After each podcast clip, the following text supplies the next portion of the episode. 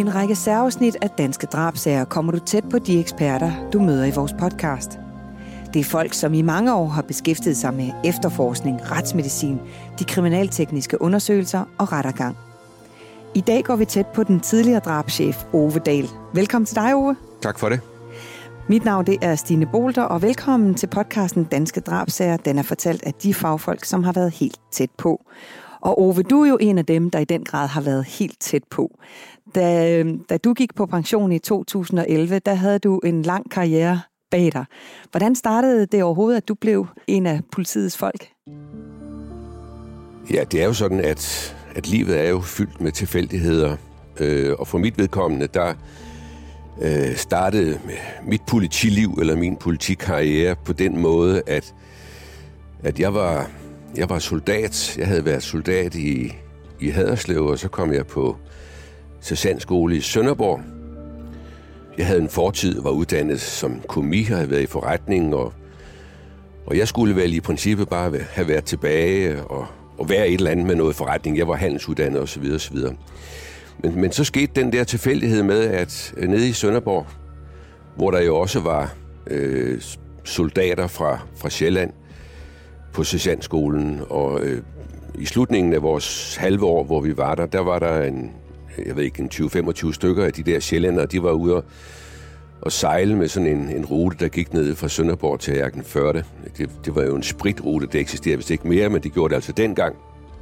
Og de her sjællænder, de øh, drak sig vist nok halvfulde, og da de kom hjem til Sønderborg, så skabte de sig lidt tosset i byen, og og det endte med, at en stor del af den blev anholdt øh, af politiet, og blev selvfølgelig løsladt igen. Øh, men næste morgen, så blev de kaldt op på Oberstens kontor der på, på sergeantskolen. Og så var der 20, der blev sendt hjem øh, med dags varsel. Det vil sige, at de fik ikke nogen advarsel eller noget som helst. Det var bare ud af vagten, og de blev så aldrig nogensinde sergeanter.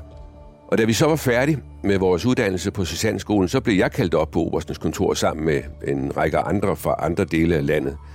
Jeg kom jo fra Haderslev, øh, men så manglede de jo nogle, nogle soldater, øh, nogle, nogle sergeanter på Sjælland, og så blev jeg spurgt, om jeg ville derover. Og det sagde jeg så ja til. Jeg ved faktisk ikke, om det var noget valg, eller jeg skulle, men, men jeg kom i hvert fald øh, til Sjælland, og jeg kom til... Jeg var i Slagelse og i Vordingborg og Roskilde og så videre. Men på et tidspunkt, da vi var, min tid som soldat var ved at være overstået, øh, så var vi nogle stykker, der sad nede i sergeantmessen og delte formentlig et par kopper øl og øh, talte lidt om, hvad vi så skulle, når hver især, når vi nu var færdige med at være soldater. Og så er der pludselig en, der siger, kunne det ikke være sjovt at søge ind til politiet? Det havde han tænkt på, om ikke det, vi ville med. Vi var en 3-4 stykker, der sad og snakkede med ham. Og det var faktisk første gang, at den tanke den blev født hos mig, at jeg skulle ind i politiet. Jeg har ikke overhovedet øh, tænkt over det. Jeg har ikke haft noget som helst med politiet at gøre. Jeg har ikke noget familie, som har noget med politiet at gøre, eller noget som helst. Men det gjorde vi. Vi øh, rettede henvendelse på den lokale politistation nede i Vordingborg et par dage efter, og, og kom op og aflagde en eller anden farveprøve og en skriftprøve og, og forskellige andre ting. Og på den måde så startede jeg i politiet i 1972. Ja, og hvordan var det så i, i starten? Hvad, hvad arbejdede du med der? Jamen altså, øh, det var jo sådan, at øh, i, i de første par år var der rigtig, rigtig meget teori. Det vil sige, der var rigtig, rigtig meget skolegang. Jeg var vel på skole en 4-5 gange af nogle perioder, tre måneder, seks måneder osv. der i starten. Men indimellem, så var jeg jo i ordenspolitiet, som det hed dengang, og kørte patrulje øh, ude på Amager. Øh, den lokale station lå ude på Hørsvej, og, øh, og der havde man træskiftet tjeneste, og og der blev jeg ligesom indført i, i livet i storbyen København, som jeg i princippet selvfølgelig havde nok besøgt København, men jeg, jeg vidste jo ikke ret meget om København og så videre, men, men, men det skal jeg love for, det kommer jeg selvfølgelig til at lære. Men ganske almindeligt politiarbejde, det vil sige, man rykkede ud til færdselsuheld, man øh, rykkede ud til husbetakler, man rykkede ud til også til døde og så videre, men alt muligt inden for, for det, det nu er at være, om jeg så må sige, ordenspolitimand og køre patrulje på træskiftet tjeneste. Ove, du har engang fortalt mig, at dengang du var ude til den første døde, øh, at det er jo selvfølgelig noget, der ligesom printer sig ind. Øh, er det rigtigt? Er det noget, man sådan ligesom printer sig? Jamen, der er selvfølgelig altid nogle oplevelser øh, fra den første tid, når man er sådan forholdsvis ung, øh, som jeg jo var øh, dengang. Altså, jeg var vel 23 år, eller lige knap 23 år, da jeg startede 22,5, da jeg startede i politiet. Og det er indlysende, at øh, de der indtryk, man får, når man kommer ud til forskellige ting, de, de, kan, indgå, ikke, de kan ikke undgå, at de måske alligevel på en eller anden måde sætter sig. Øh, en af de oplevelser, som jeg aldrig nogensinde glemmer, øh, fra, fra min allerførste tid, hvor jeg måske inden for de første måneder, mens jeg var der. Det kan jeg huske, det var sådan en, en nattjeneste, hvor vi... Øh, jeg var ude, jeg kørte sammen med to ældre kolleger, det vil sige, at jeg sad på bagsædet, og, og, og så blev vi kaldt ned til en ildbrand nede på Islands Brygge, øh, hvor, der var, hvor der var brand i en båd. Øh, og, og når, så senere oplevede jeg tit, når man var til ildbrand, så brandvæste kom altid først, og så kom vi altid bagefter. Men lige præcis den aften og nat, der kom vi først, og vi kom ned til den der båd, som var omspændt af flammer. Og det billede, jeg stadigvæk har øh, nu her, 50 år efter eller mere, hvor meget det nu er, øh, det, det, det var, at, at der var sådan to koøjer i den her båd, og derinde bagved, der kunne jeg sådan se to hænder begge steder, der, og, og nogen, nogen, der råbte og så videre, og så videre. Og det, det gjorde de sådan 15-17 sekunder. Og så råbte de ikke mere, fordi så blev de også omspændt af flammer og omkom så der. Det var, en, øh, det var en ret voldsom oplevelse for den unge mand, der lige var kommet fra Jylland, vil jeg bare sige. Øh, men det håndterede vi jo på den måde, at man så ind på bagsædet knægt, og så kørte vi en tur ind og drikke en kop kaffe, og så snakkede vi lidt om det, og, og så handlede det jo om ligesom at komme videre ud til nogle andre ting. Men, men, men det er sådan en, det, det er sådan en oplevelse, som har sat sig på min nethinde, som jeg aldrig nogensinde kan komme af med.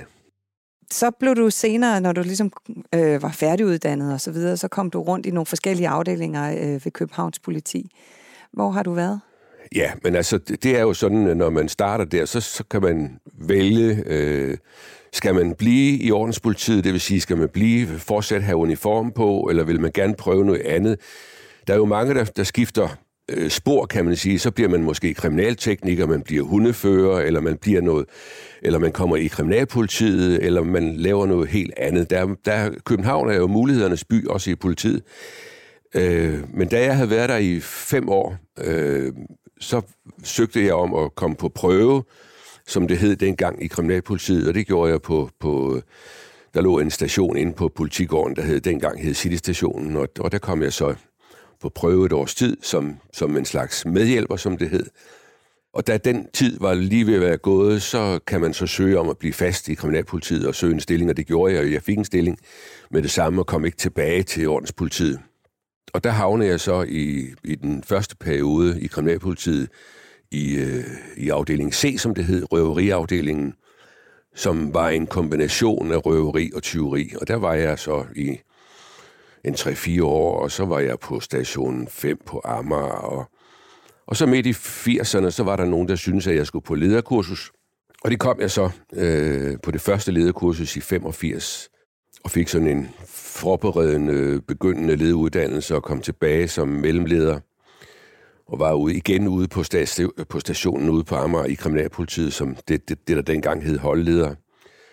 Og det var jeg så indtil, at jeg i 89, om jeg så må sige, blev headhunted af den gamle drabschef Volmer Petersen, som en dag ringede til mig og spurgte, om ikke jeg havde lyst til at komme i drabsafdelingen som, som mellemleder. For mig var det også sådan en, en, øh, det var sådan en ret overvældende forspørgsel at få. Det havde jeg ikke sådan lige øh, set, at det skulle komme, at jeg måske, fordi Altså, det var noget særligt at komme i drabsafdelingen. Det, sådan, sådan havde vi det også, der var der dengang i, i, i Københavns politi. Altså, drabsafdelingen, det var altså noget, det var altså noget for sig selv, og, og det, det var nogle dygtige folk, der var deroppe, og kunne jeg virkelig komme op og skulle være leder for nogen deroppe? Det havde jeg sådan i starten lidt tænkt, ah, men jeg sagde selvfølgelig ja til det, og, og så kom jeg i drabsafdelingen, og det endte jo med, at jeg blev der i rigtig, rigtig mange år. Først som mellemleder, og i 95, der blev jeg jo souschef i drabsafdelingen, og i i 2003, der blev jeg leder af drabsafdelingen, det var jeg så indtil jeg gik på pension i, i 2011. Øh, jeg var godt nok lige ude at blive prøvet af et par andre steder. Jeg var, jeg var både øh, chef og souschef i røveriafdelingen i, i en kort periode. Jeg var også chef nede på Station City i en kort periode i kriminalpolitiet, men, men det var ligesom, det hele det var sådan bygget op til, at øh, mine chefer, som dengang var var Per Larsen, der var min nærmeste chef, og, og direktøren, det var Hanne Bæk Hansen, de havde ligesom besluttet, at, at, at jeg skulle nok ligesom uddannes til at måske på et tidspunkt overtage den butik, og sådan kom det til at gå. Mm. Hvordan har det været at være i, i drabsafdelingen i alle de år? Ja, for mig var det jo, blev det jo simpelthen, altså, øh, det var jo det sted, hvor jeg ret hurtigt fandt ud af, at det var min rette hylde. Det var der, jeg gerne ville have lov til at være så længe som overhovedet muligt. Jeg synes, det var helt fantastisk at være med til at opklare de alvorligste forbrydelser øh, i Københavns politi, altså i Københavns Kommune. Altså ikke, ikke kun drab, men også alle mulige andre personfarlige forbrydelser, som vi også behandlede. Øh, det, det, det, faldt, det, det, det faldt rigtig godt for mig. Altså, det havde jeg det rigtig godt med. Øh, så så det, det fik jeg lov til øh, jo resten af min tid, og det var jo det var jo helt fantastisk. Altså, jeg ser jo tilbage på, på min, altså generelt på min tid i Københavns politi som 40 fantastiske år, men det indlysende, af de der 20 år, jeg næsten fik i drabsafdelingen, det står jo rigtig, rigtig højt på listen. Altså, det var, jeg, jeg synes selv, at både som, som souschef og som chef i drabsafdelingen, synes jeg selv, at jeg har haft det bedste job, man overhovedet kan have i politiet. Der er nok nogen, der, der ikke er enige med mig, men, men, men jeg synes selv, at, at det var et fantastisk job at have på, på rigtig mange parametre.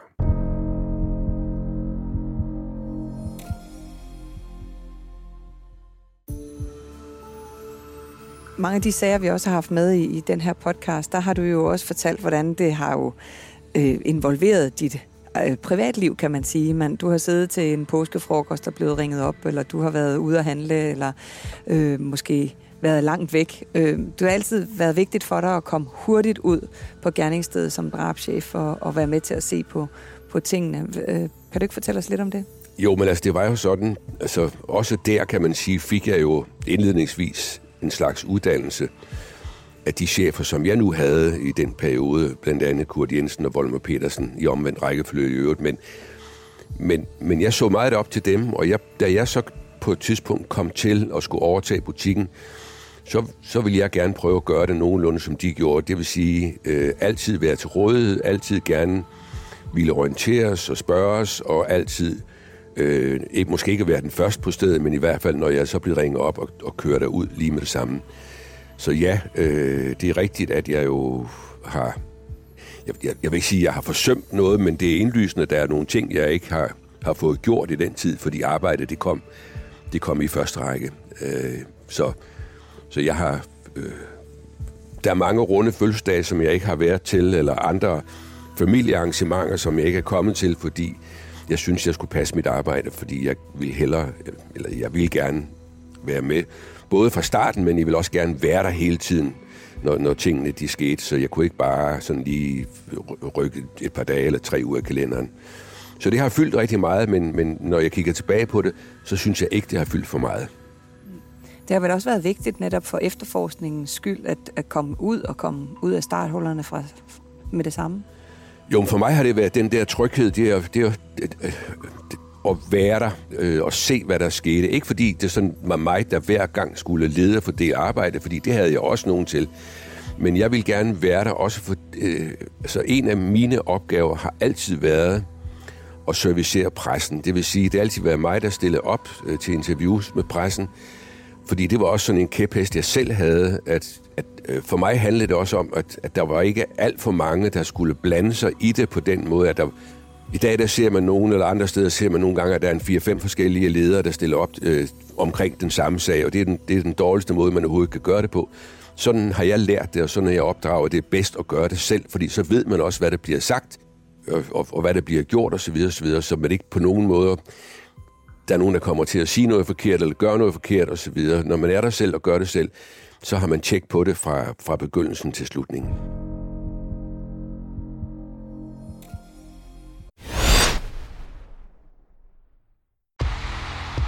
Stream nu kun på Disney+. Plus.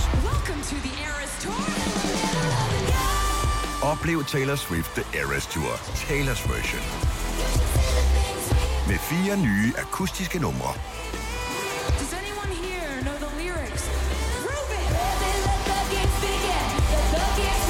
Taylor Swift The Eras Tour, Taylor's version. Stream nu på Disney Plus fra kun 49 kroner per måned. Abonnement kræves 18 plus. Når du skal fra Sjælland til Jylland Eller omvendt, så er det Molslinjen, du skal med Kom, kom, kom, bado, kom, bado, kom, bado. Få et velfortjent bil og spar 200 kilometer. Kør ombord på Molslinjen fra kun 249 kroner. Kom, bare du. Har du en el- eller hybridbil, der trænger til service? Så er det Automester. Her kan du tale direkte med den mekaniker, der servicerer din bil. Og husk, at bilen bevarer fabriksgarantien ved service hos os. Automester. Enkelt og lokalt. Haps, haps, haps. Få dem lige straks. Hele påsken før, imens billetter til max 99. Haps, haps, haps. Nu skal vi have... Orange billetter til max 99. Rejs med DSB Orange i påsken fra 23. marts til 1. april. Rejs billigt, rejs orange. DSB, rejs med. Haps, haps, haps.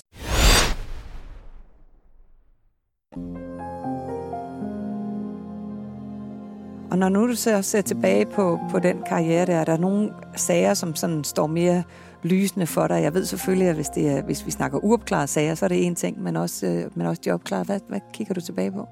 Nej, men altså først og fremmest, øh, så, øh, hvis vi skal tage det, det opklarede først, øh, så, så, er der jo, så er der jo rigtig mange spændende, interessante sager, som, som jeg har været involveret i, men, men, men, men, men det kompleks, der jo står øverst på min liste, er selvfølgelig, at det lykkes for os efter rigtig mange, mange, mange år at få has på Ammermanden. Øh, en, en mand, som senere blev dømt for to drab og adskillige voldtægter, øh, og man kan ikke afvise, at han er gået, begået øh, andre alvorlige forbrydelser, men, men det vigtigste var, at vi fik ham stoppet. Øh, han har trods alt begået kriminalitet, alvorlig kriminalitet og drab fra 1987 øh, første gang, og, og øh, en grov voldtægt i 2010, og derimellem var der de andre sager. Så, så det, det er noget, der i hvert fald vægter rigtig højt for mig, at, at det lykkes os endelig øh, at få fat i ham og få ham puttet i spillet, så han i hvert fald ikke kunne forgribe sig på, på andre. Øh, og med hensyn til de uopklarede sager, jamen så er det jo sådan, at øh, altså fra den periode, hvor jeg var i drabsafdelingen, hvis vi tager fra, fra 89 til at stoppe i 11, der havde vi vel sådan i rundtal 300 drab i København.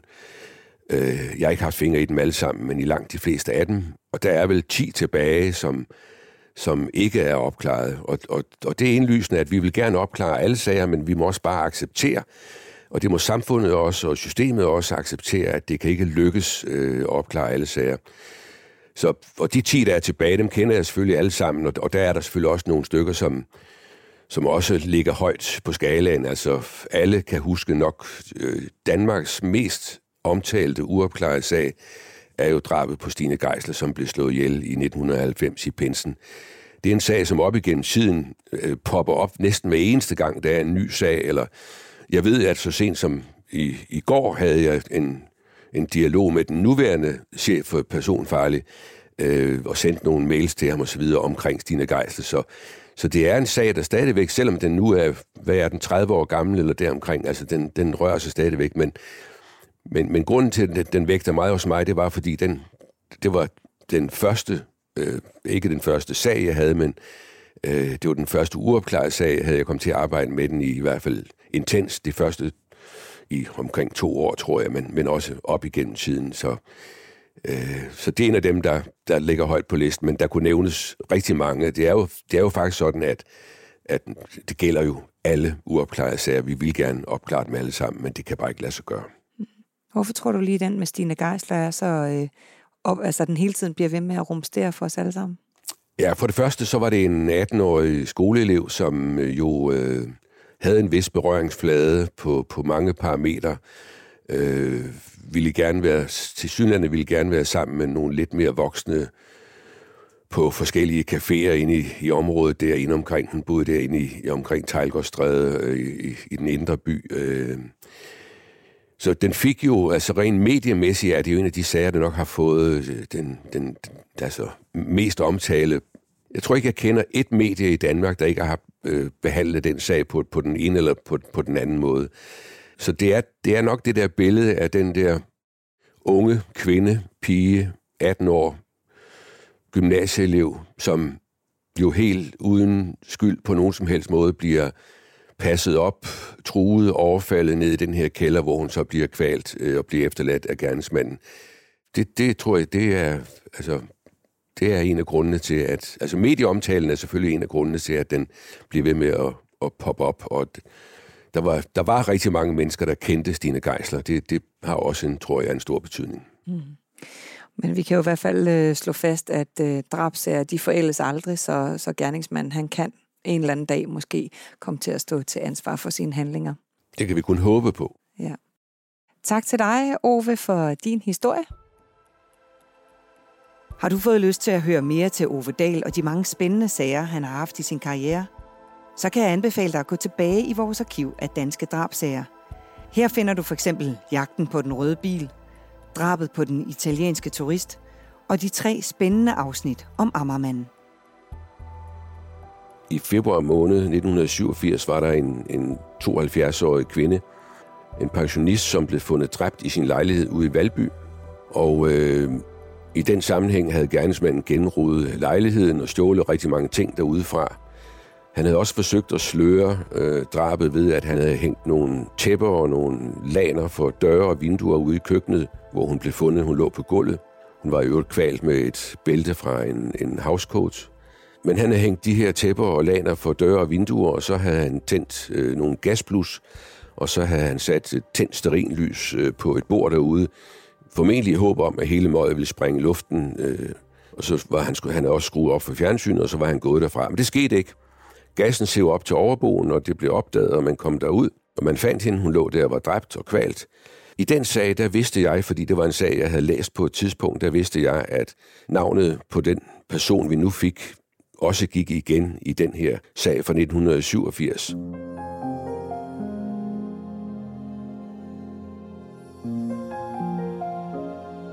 Musik af potmusik.dk, klippet af Rasmus Svinger og produceret af Bauer Media og True Crime Agency. Mit navn er Stine Bolter. Tak fordi du lyttede med.